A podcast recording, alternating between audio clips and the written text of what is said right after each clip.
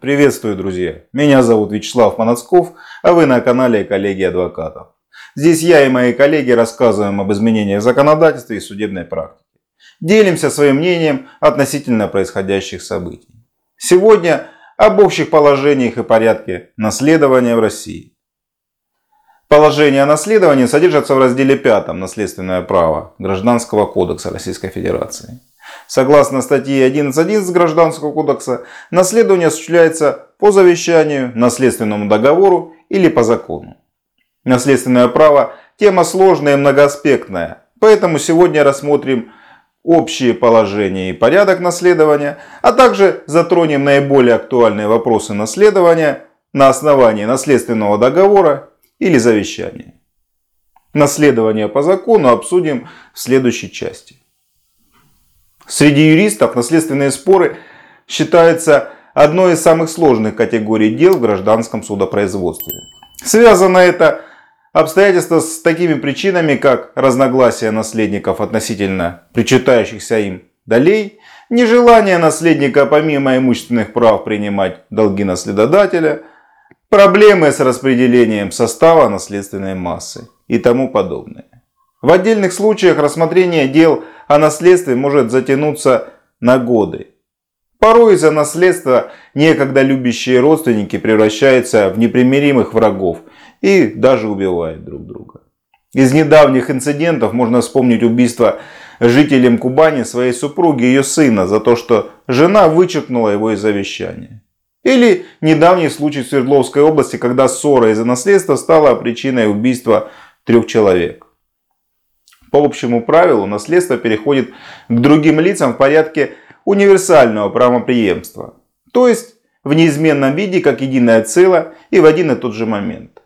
Это означает, во-первых, что к наследникам переходят и права, и обязанности. Нельзя принять какие-то определенные права и обязанности или отказаться от невыгодной части наследства, например, от долгов. И во-вторых, принятое наследство признается принадлежащим всем наследникам в один и тот же момент со дня его открытия, независимо от времени фактического принятия наследства, а также от момента государственной регистрации права на наследованное имущество, если такая регистрация требуется.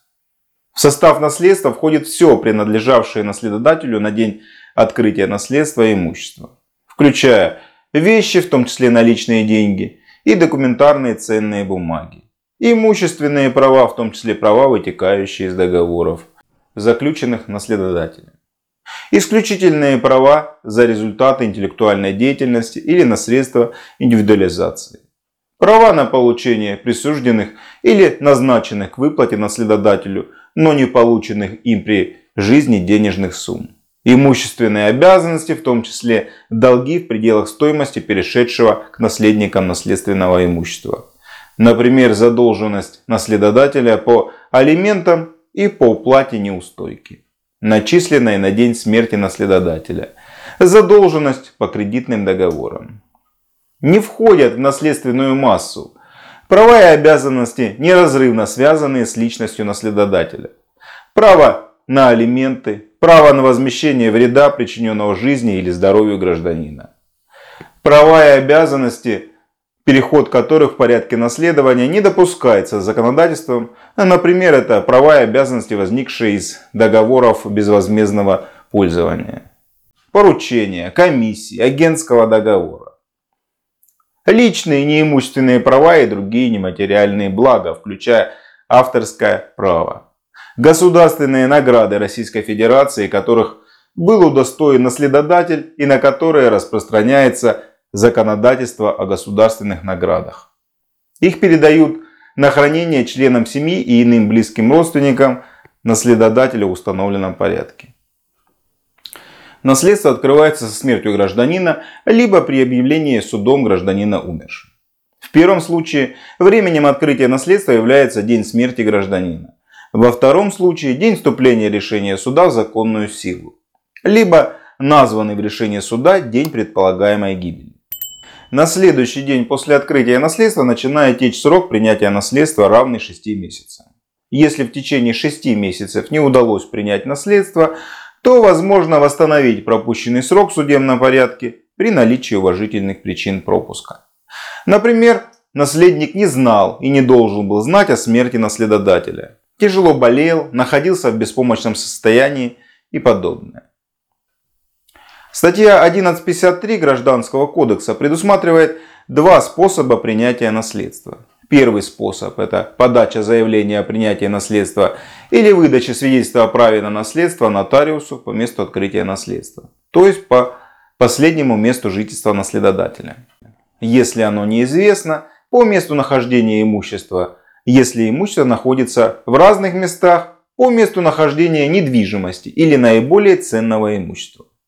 На официальном сайте Федеральной нотариальной палаты в разделе «Справочная» поиск наследственных дел можно проверить, не открыто ли уже наследственное дело по заявлению других наследников. При подаче заявления при себе необходимо иметь паспорт или иной удостоверяющий личность документ. Далее нотариус разъяснит, какие еще документы необходимо предоставить для получения свидетельства о праве на наследство. И второй способ принятия наследства – это совершить действие, свидетельствующее о фактическом принятии наследства. Это может быть вступление во владение или управление наследственным имуществом. Принятие мер по сохранению наследственного имущества, защите его от посягательств или притязаний третьих лиц. Производство за свой счет расходов на содержание наследственного имущества. Оплата за свой счет долгов наследодателя или получение от третьих лиц, причитающихся наследодателю денежных средств, например, за аренду жилого помещения. После этого необходимо обратиться к нотариусу с заявлением о выдаче свидетельства о праве на наследство и приложить к этому заявлению документы, подтверждающие фактическое принятие наследства. Например, квитанция об уплате налогов, коммунальных платежей, договоры о проведении ремонта в квартире. Если таких документов нет в наличии, следует обращаться в суд с заявлением об установлении факта принятия наследства. По истечении 6 месяцев, а если нет других наследников раньше, нотариус выдаст свидетельство о праве на наследство, за что необходимо будет уплатить государственную пошлину или нотариальный тариф в размере 0,3% стоимости наследуемого имущества, но не более 100 тысяч рублей для детей, в том числе усыновленных, супруга, родителей, однородных братьев и сестер наследодателя. Для других наследников в размере 0,6% стоимости наследуемого имущества, но не более уже 1 миллиона рублей. Кроме указанных способов наследования имущества, в России с июня 2019 года введено новое основание наследования. Это наследственный договор. Такие договоры давно заключаются во многих странах, среди которых Германия, Австрия, Швейцария, Венгрия, Латвия, некоторые другие страны. Однако при этом, к примеру, во Франции, Португалии и Италии наследственные договоры запрещены. У нас же из статьи 1140 Гражданского кодекса под наследственным договором понимается договор, который заключается между наследодателем при его жизни и будущими наследниками, определяющий круг наследников и то, каким образом наследники получат наследство. Наследственный договор подлежит нотариальному удостоверению. Ведется видеофиксация заключения договора, если стороны не возражают. Если имеются и наследственные договоры завещания, в приоритете будет договор. Наследственный договор может содержать условия, которые будущий наследник обязан выполнить для того, чтобы получить право на наследство. Например, ухаживать за наследодателем в старости. С этой стороны наследственный договор сильно напоминает договор пожизненной ренты. Договор также может предусматривать указания, которые наследники обязаны исполнить после смерти наследодателя. Например, организовать выставку картин или ухаживать за пережившими наследодателя питомцами. После смерти наследодателя требовать исполнения обязанностей, установленных наследственным договором, могут наследники душеприказчик, переживший наследодателя стороны наследственного договора, или пережившие третьи лица, а также нотариус, который ведет наследственное дело. При этом интересно, что пунктом 12 статьи 11.40 Гражданского кодекса наследодатель наделен правом совершать любые сделки в отношении принадлежащего ему имущества и иным образом распоряжаться им уже после заключения наследственного договора. Даже если такое распоряжение – лишит потенциального наследника обещанного ему имущества. Вместе с тем, в случае отказа наследодателя наследственного договора, он обязан возместить другим сторонам договора убытки, которые возникли у них в связи с исполнением наследственного договора. Наследственный договор может быть оспорен при жизни наследодателя по иску стороны наследственного договора. После открытия наследства, то есть после смерти наследодателя, этот договор может быть оспорен иском лица, интересы которого, которого затронуты этим наследственным договором. Пока наследственные договоры крайне редко встречаются в нотариальной практике. Граждане предпочитают выражать свою волю путем совершения завещания. В завещании можно назначить наследниками любых лиц, любым образом определить доли наследников в наследстве, лишить наследства одного, нескольких или всех наследников по закону, не указывая при этом причин такого решения. Завещание совершается только в письменной форме и подлежит обязательному нотариальному удостоверению. С 1 июня 2019 года появилась возможность составления совместного завещания супругов. В совместном завещании супругов они вправе по обоюдному усмотрению определить круг наследников и порядок наследования их имущества. В частности, завещать кому-либо общее имущество супругов, а равное имущество каждого из них. Совместное завещание супругов утрачивает силу в случае расторжения брака или признания брака недействительным, как до, так и после смерти одного из супругов. Завещание можно возложить на одного или нескольких наследников исполнение за счет наследства какой-либо обязанности имущественного характера в пользу одного или нескольких лиц. К примеру, предоставить определенному лицу в пользование часть унаследованного жилого дома. Это называется завещательным отказом. Также завещание можно возложить на одного или нескольких наследников обязанность совершить какое-либо действие имущественного или неимущественного характера, направленное на реализацию общеполезной цели. Например, отдать часть денежных средств на благотворительность, либо иной, не противоречащий закону цели, в том числе действия по погребению наследодателя в соответствии с его волей. Это называется завещательным возложением. Наиболее острой проблемой наследования является признание завещания недействительным. В зависимости от основания недействительности завещание является недействительным в силу признания его таковым судом, оспоримое завещание, или независимо от такого признания, ничтожное завещание. Согласно пункту 27 постановлению Пленума Верховного Суда Российской Федерации 29 мая 2012 года номер 9 о судебной практике по делам о наследовании, ничтожным завещание признается при нарушении следующих требований.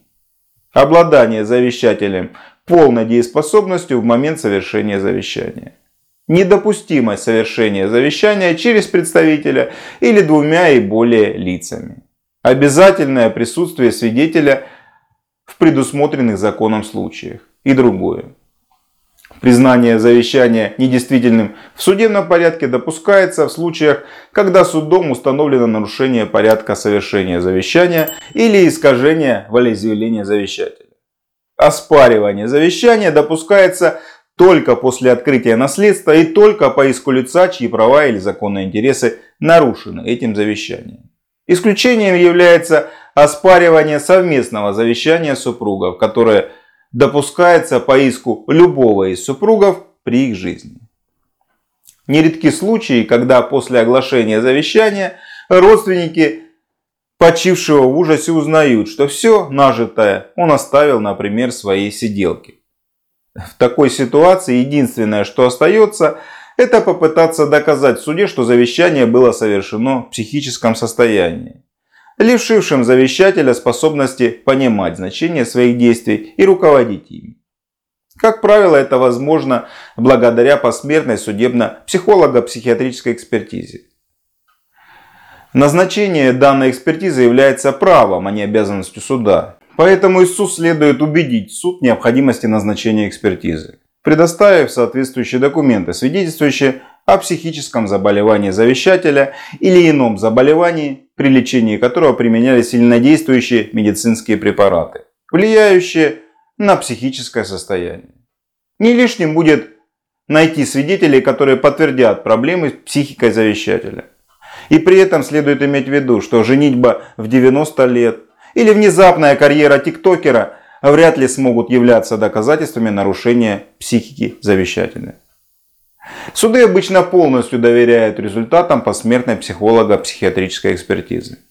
Если нарушение психики в момент совершения завещания, которые лишили возможности завещателя понимать свои действия и руководить ими, подтвердятся, то завещание будет признано недействительным.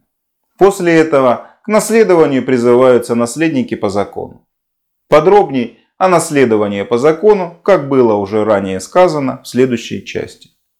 Пишите в комментариях свое мнение. Если у вас есть вопросы или нужна помощь, обращайтесь. Звоните, переходите по ссылкам, задавайте вопросы в чате. Подписывайтесь на канал коллеги адвокатов и мы ответим на ваши вопросы.